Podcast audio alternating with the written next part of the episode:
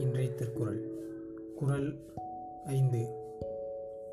இருள் சேர் இருவினையும் சேரா இறைவன் பொருள் சேர் புகழ் புரிந்தார் மாட்டு. விளக்கம். இறைவன் என்பதற்குரிய பொருளை புரிந்து கொண்டு புகழ் பெற விரும்புகிறவர்கள் நன்மை தீமை என்பனவற்றை ஒரே அளவில் எதிர்கொள்வார்கள். அதாவது என்னென்னா இறைவன் என்பதற்கான பொருளை வந்து சில பேர் புரிஞ்சுக்கதே கிடையாது.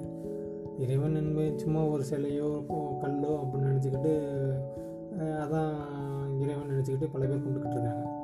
ஆனால் உண்மையிலேயே மன இறைவன் எங்கே குடியிருக்கிறான்னா நம்ம மனசுக்குள்ளே தான் குடியிருக்காங்க. ஒரு சின்ன ஒரு கதை ஒன்று சொல்லுவோமே.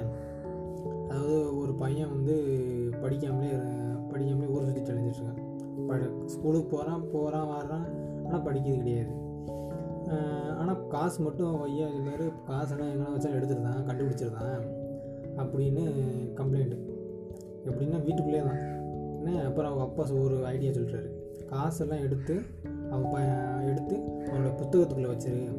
அப்போ அப்படின்னாங்க ஏன்னா இவன் வந்து புக் நம்மளால தான் புக் எடுக்க மாட்டார்ல அப்புறம் புக் எடுக்காமல் எப்படி பாஸ் ஆக முடியும்? ஆனால் மற்ற இடத்துல தேடி பார்த்துருக்கேன் எங்கேயும் கிடைக்கல.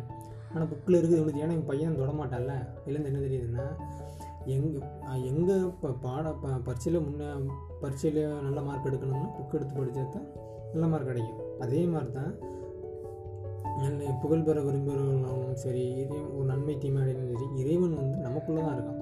கல்லையோ சிலையோ கோவிலையோ தேடுறது அவசியம் இல்லை. அதனால் இருள் சேர் இறைவனையும் சேரா இறைவன் பொருள் சேர் புகழ் பெறுதல் மாட்டேங்கிறது இறைவன் இறைவனோட அர்த்தத்தை நம்ம தெரிஞ்சுக்கிட்டோம்னா நன்மை தீமையும் ஒரே அளவில் தான்